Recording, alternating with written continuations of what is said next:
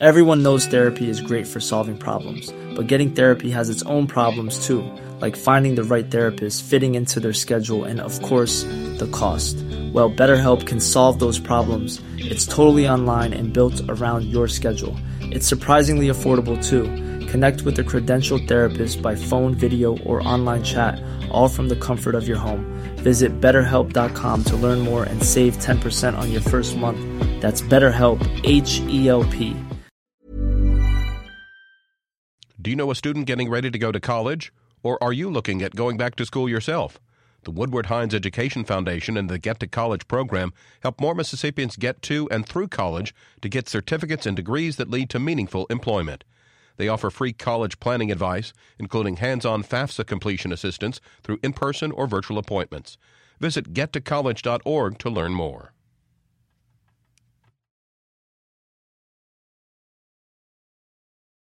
Support for MPB comes from the Woodward Hines Educational Foundation, committed to helping more Mississippians obtain post-secondary credentials, college certificates, and degrees that lead to employment. More information about Woodward Hines Education Foundation at woodwardhines.org. Good morning. It's 8:30 on Wednesday, November 8th. I'm Ezra Wall, and this is Mississippi Edition on MPB Think Radio. On today's show, guns in God's house. Find out why some churches are stocking up on ammunition and ramping up security. We don't get concerned about protecting ourselves until there have been X number of incidents. Well, there have been X number of incidents now. Then find out how increasing education on nutrition and food labels could help health outcomes for Mississippians. And hear what's in store as the state's two new museums prepare to showcase history and culture to visitors from near and far. That's all coming up. This is Mississippi Edition on MPB Think Radio.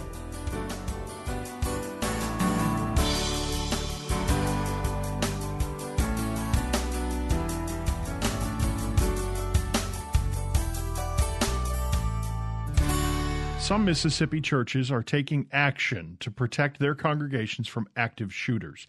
This after an increase in church shootings across the South. Nine people were killed in 2015 at a church in South Carolina. Most recently, a rampage in Texas claimed the lives of some 26 people. The threat of violence has resulted in an increase in concern among church leaders and lawmakers. Last year, state legislators passed the Mississippi Church Protection Act. It gives churches the authority to create armed security teams. If a violent attack occurs, they're immune from prosecution in the event someone is killed. Democratic Representative Tom Miles of Forest is an author of the bill. He tells MPB's Desare Frazier more about the measure. The Church Protection Act that we passed uh, last year was a bill that the legislator came up with in Jackson as a response to the shootings in Charleston. And then we saw the shooting in Antioch uh, about a month or so ago. And then last Sunday, which was you know this past week, we saw the same thing again here in Texas. Uh, I was invited to come out to watch some of the training and the classroom work with this protection class here for the church last Saturday firsthand, and then seeing firsthand and getting educated about how this is a great thing for our churches to have to protect themselves. If they do that, then this tragedy happens. You know, it's just a sad world that we live in to think that people are just so sick and evil to do things like this. But this is just an, another option for um, you know churches if they want to put this protection and security team in place to help with peace of mind. And heaven forbid, maybe it can be used as a deterrent. You know that some of these people they start thinking that you know there's church security teams in place. They may think twice of, of doing something like that because they may realize that uh, their own life may be in jeopardy instead of innocents' lives being in jeopardy. But we just hope and pray that no more of these tragedies ever happen. This course that's offered here at Precision Shooting Range here in Forest is a, it's an excellent course to, to train the church security teams to um, put into place because you could see the way they're focused on safety. Because when you are dealing with the guns, it's it's not a toy, you know that that you want to make sure that you have the safety there as well. Did you ever think that you'd have to confront this issue again, or, or was it just just in case? You know, it's a safety precaution, and it's really sad that we're living this kind of world today that we even have to think about stuff like this. But that was the reason we did do that to be proactive about it because if it can happen in Antioch, Tennessee, which is right outside of Memphis, if it can happen in Charleston, South Carolina, if it can happen in a small town in uh, Sutherland, Texas, it could happen right here in Forest, Mississippi, or any of our small towns across the state of Mississippi. And uh, you know, we just hope that it never happens again. What does it do? Does it give them protections if they do have to fire a weapon and kill somebody inside well, of a to, church? To begin with, the way the legislation was written, that the churches they have to actually come up with a security team and put it in place. They have to put it in their church minutes or in the church bylaws, and they have to be trained and they have to have the concealed carry permit to have it. And there is an immunity clause in there, similar to where the castle doctrine. If something were to happen, that if they were to have to defend themselves or defend uh, fellow churchgoers, that they would be immune. Well, thank you so much. We appreciate your time. Thank you. Thank you. Appreciate for all that you do. Representative Tom Miles spoke with our Desare Frazier at a shooting center in Forest. The range is run by firearms instructor Clyde Morgan. Morgan says they're fielding calls from churches seeking to set up security teams. We've been hearing from churches for about uh, half a year now and working with them for a little more than six months. I'm not surprised by what's happening. In fact, I've been expecting it we're normal creatures. If there's an intersection, we don't put a traffic light there until we've had X number of accidents, perhaps even fatalities. So we don't get concerned about protecting ourselves until there have been X number of incidents. Well, there have been X number of incidents now. Morgan says church shootings, including Sunday's rampage in Texas, are changing how some people feel about concealed guns in houses of worship. Caleb Crosby is a deacon at a Baptist church in Scott County. He tells our Desare Frazier they're being proactive. We are a local church in Scott County. You know, it seems like every few months I look around and there's a congregation somewhere who's had some sort of tragedy happen. There was the South Carolina deal, and now we're looking at this mess in Texas. And I can't help but think that it is my responsibility as a deacon, as a member of our church, as a free man to protect the people in our congregation. When you thought about doing this, was there any conflict in you because of making that shift from feeling comfortable in church and not feeling like you have to be on guard to thinking about someone walking in with a weapon? I accepted the unfortunate reality that we live in a sick world a long time ago. I accepted the unfortunate reality that a bad person can take advantage of people in a gun free zone or anywhere else for that matter. Now, I, I pray to God that I'm never put in a situation where I'm forced to stop a man by taking his life. So, no, there's no hesitation or conflict in me at all about it. What I like about what Clyde's doing here is he makes it a point to push his students to their fail point to find out what their limitations are so that nobody has any delusions of grandeur about being able to do what they've seen in the movies because real life doesn't work like that. If you're going to use your firearm, especially in a crowded room, a church building or something like that, you need to know what your limitations are. You need to be able to help the people around you as opposed to be a danger to them. How do you protect the congregation but not make them feel nervous or anxious? Right, I understand. There are people who are not comfortable about uh, around guns, and I can respect that. Not everybody grew up the way I did. Not everybody has the same views about firearms that I do, and I don't want to be offensive to my brother. We make it a point to keep our, our guns concealed. You'd be amazed at the people that you pass in everyday life. You stand in line with them at Walmart. You pass these people every day, but you don't know anything about it. That's the way we try to conduct ourselves. There's no point in putting that gun out there for everybody to see. It should not be exposed unless it's needed. When you heard about what happened in Texas, what was your thought? I mean, my, my heart goes out to those people. I can't imagine what it must be like to have virtually every member of your congregation shot, half of those people dead, the other half critically wounded. I can't even comprehend that. We live in a sick world, and I believe Christian men have an obligation to defend people that can't defend themselves. Uh, it's my job to get between my family, my church family, to get between them and people that would do them harm. It's not going away. We have to do our part to secure our homes, to secure our families, to secure our churches. Thank you so much for speaking with us. Yes, ma'am. Coming up, find out how increasing education on nutrition and food labels could help health outcomes for Mississippians. This is Mississippi Edition on MPB Think Radio. Support for MPB comes from the Mississippi Symphony Orchestra, presenting pianist Conrad Tao this Saturday at Thalia Mara Hall, including the music of Schumann and the 10th Symphony by Shostakovich. Tickets at msorchestra.com. Podcasts of your favorite MPB Think radio programs are available now. With any podcast app, you can search, subscribe, and never miss a second of MPB Think Radio.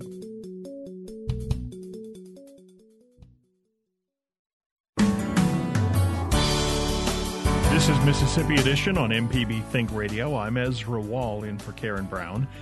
Americans are consuming food information from more sources than ever before, yet nutritional literacy is sorely lacking and individual health may be suffering as a result. That's according to findings in the International Food Information Council Foundation's 12th annual Food and Health Survey. They say nearly 80% of people report getting conflicting advice about foods to eat or avoid. More than half say the confusion makes them doubt their own food choices. As part of our continuing coverage series, The State of Obesity, we spoke with nutrition experts asking how nutritional literacy translates to health outcomes in Mississippians. Alex Lewin-Zwerdling is Vice President of Research at IFIC. She tells MPB's Desare Frazier more education could lead to better health in Mississippi.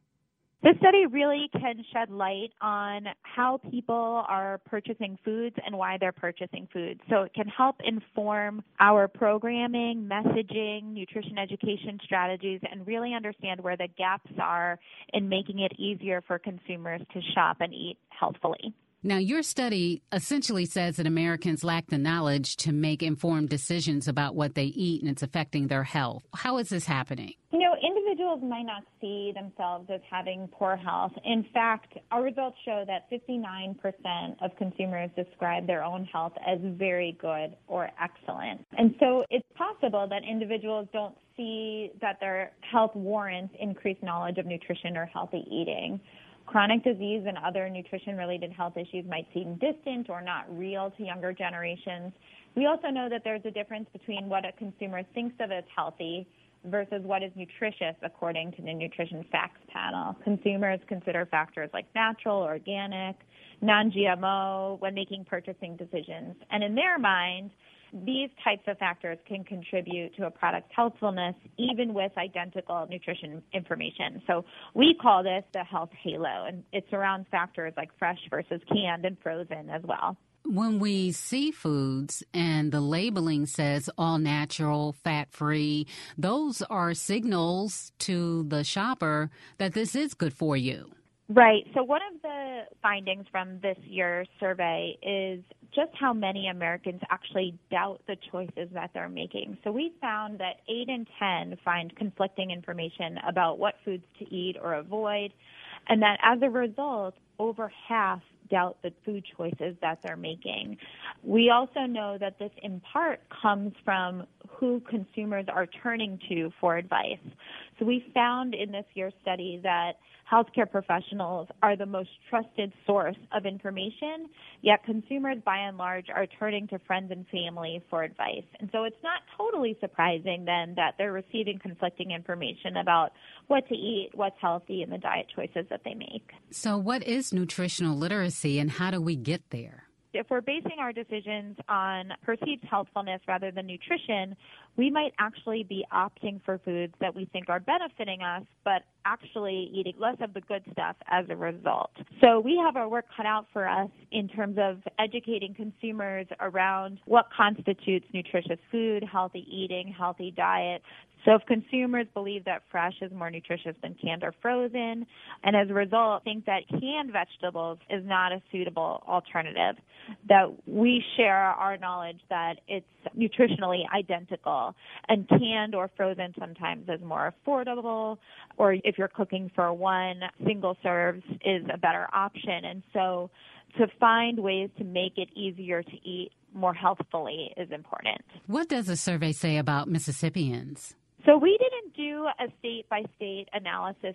We do know that in Mississippi, it's among the highest rates of obese population. And so Mississippi in particular has a lot of work cut out for them in terms of improving health outcomes and health status. It's the highest rate of diabetes among all states and one third of adults are obese, and of that number, 43% of African American adults are obese. So there are a lot of health related complications in Mississippi that warrant additional nutrition education. What's also interesting is that people say they want to lose weight more than they want to be healthy. A lot of this could be what individuals see as front and center in their lives. We know that as people age, weight loss dips a little bit in their priority in terms of what they're seeking from foods and health benefits.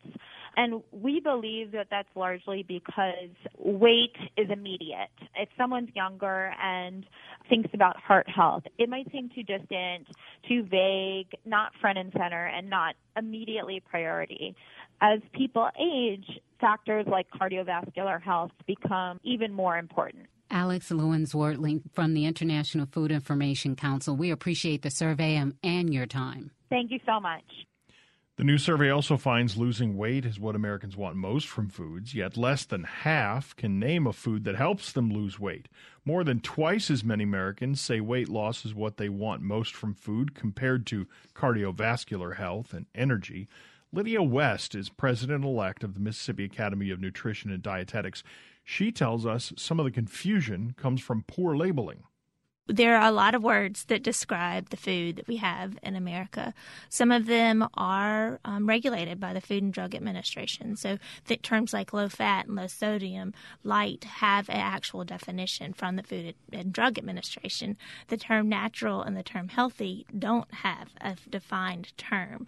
And so often that's mislabeled on a lot of products. And it's hard for the general consumer to understand that a product may be a little less healthy than they, they think so it is natural maybe does not mean healthy. Natural right. does not equal healthy. Exactly. Yeah. So it's just it's whatever the company wants it. To, be. or sugar free doesn't equal low that, calorie or. Oh, that's a great one. Yeah, sugar free does have a definition, but there could be calories coming from other items in that in that food, not just the sugar. What about healthy food? Can people assume if they go to a farmer's market, say, that they will get healthy food? Farmers markets are a great place to get local produce usually. It's usually grown within the area. If not, then the seller will know where it came from. And it's usually seasonal. When products don't have to travel very far and when it's in season, it has a much higher nutritional value, meaning it has many more vitamins and minerals and then other items called phytochemicals and antioxidants. And so when a food is fresher, it is higher in nutritional value.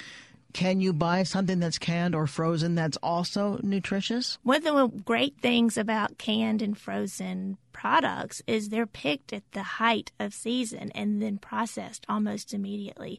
When foods that are to be frozen are picked, it's when they're the most ripe because they want it to be processed very well, and then it's flash frozen, so it locks in many of those nutritional. See, when foods. I think that people might think the processing procedure takes the minerals and vitamins out of that product. Yeah, yeah, and in fact, sometimes they have higher nutritional value because it was. One thing I do caution my patients and clients on is some of our frozen products do have a sauce or it may um, have a little bit of butter and sugar included in those. So I still encourage people to look at the nutrition label on the back and see what the sodium content what is. What about those steamer bags, though? They look pretty good. They do, and, but sometimes those are the trickiest ones. It'll Uh-oh. have beautiful labels on it, but it actually will have a sauce that may help it cook up a little bit different. So please flip over even the, the microwave bags. Is sodium also added to canned or frozen vegetables? There are, but more and more companies are starting to offer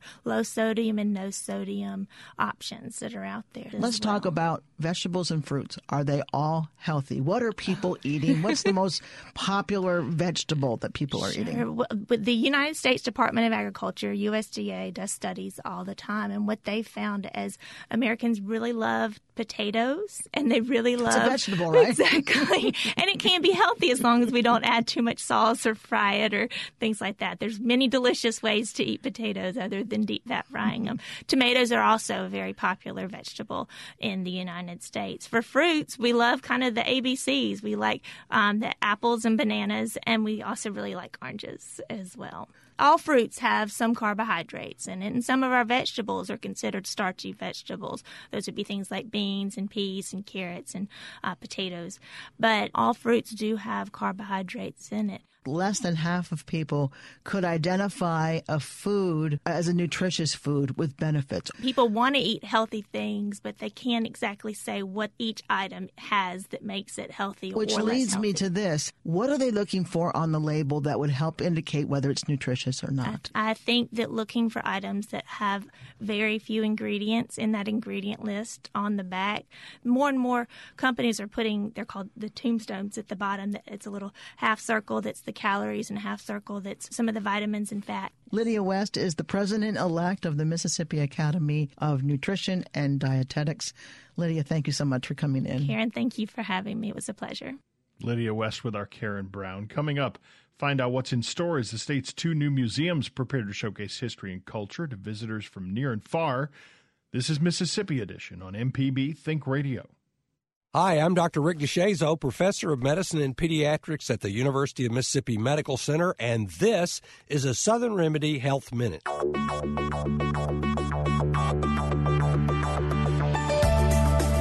Why is diet important in diabetes? It's important for people to treat their diabetes so they will keep their blood sugar at near normal levels and prevent long term problems that are associated with poor diabetes control, things like heart and kidney problems.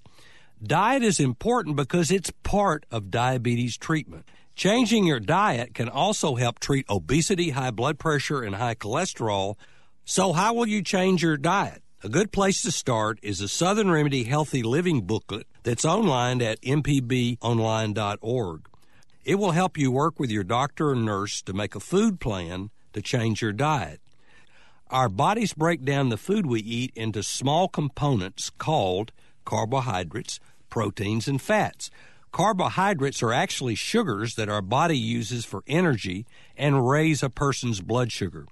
People with diabetes have to understand the importance and meaning of calories, fiber, cholesterol, salt, and alcohol. For instance, having more than one drink for a woman or two drinks for a man a day can raise blood sugar levels. Also, drinks that have fruit juice or soda in them may also raise blood sugar. Most adults with diabetes need to lose weight. To help lose weight, try to exercise for 30 minutes a day, most days of the week. Some people with diabetes need to change their medicine dose before they exercise, so check with your health provider. Eating fewer calories is the secret to losing weight. For more health tips and medical information, listen for Southern Remedy each weekday at 11, where the doctors are always in. For MPB Think Radio, I'm Dr. Rick DeShazo. The Health Minute is underwritten by Blue Cross and Blue Shield of Mississippi. Live healthy on the go with the MyBlue mobile app available on the Apple App Store or Google Play. More information at bcbsms.com. It's good to be blue. This is Mississippi Edition on MPB Think Radio. I'm Ezra Wall. Mississippi's past and present will be on display for all the world to see in just over a month. That's when the two Mississippi museums will open on December 9th as part of the bicentennial celebration. MPB's Ashley Norwood gives us a preview. 22,000 artifacts are housed in 200,000 square feet at the Museum of Mississippi History and the Mississippi Civil Rights Museum in downtown Jackson. Rachel Myers is the director of the Museum of Mississippi History. The theme of the History Museum is One Mississippi, Many Stories. Myers says it covers the entirety of the state's history. Walking through, starting at, you know, 13,000 years of Mississippi history and learning about the Native American experience and Native American removal and the territorial period and um, slavery and sharecropping and Jim Crow that helped to inform um, your experience in the Civil Rights Museum. The Mississippi legislature provided $90 million to build the two museums. Construction began in 2013. The museums are in the final stages of completion. Pamela Junior is the director of the Mississippi Civil Rights Museum. The theme of the Civil Rights Museum is We All Have a Light. It focuses on the years 1945 to 1976. 180,000 people are to come through here, and we're looking forward to be an educational tool to teach our children, talk about citizenship, to talk about how do we come forward and understand each other's culture, because if we get that, then we understand ourselves better. Both museums open on December 9th. Tickets for the opening weekend are already sold out. Ashley Norwood, MPB News. Stay tuned to MPB Think Radio for a full slate of Mississippi based programs all morning long. Coming up at 9, it's Fix It 101, at 10, Everyday Tech, and at 11, it's Southern Remedy. And we'll be back tomorrow at 8.30 for another Mississippi edition on MPB Think Radio.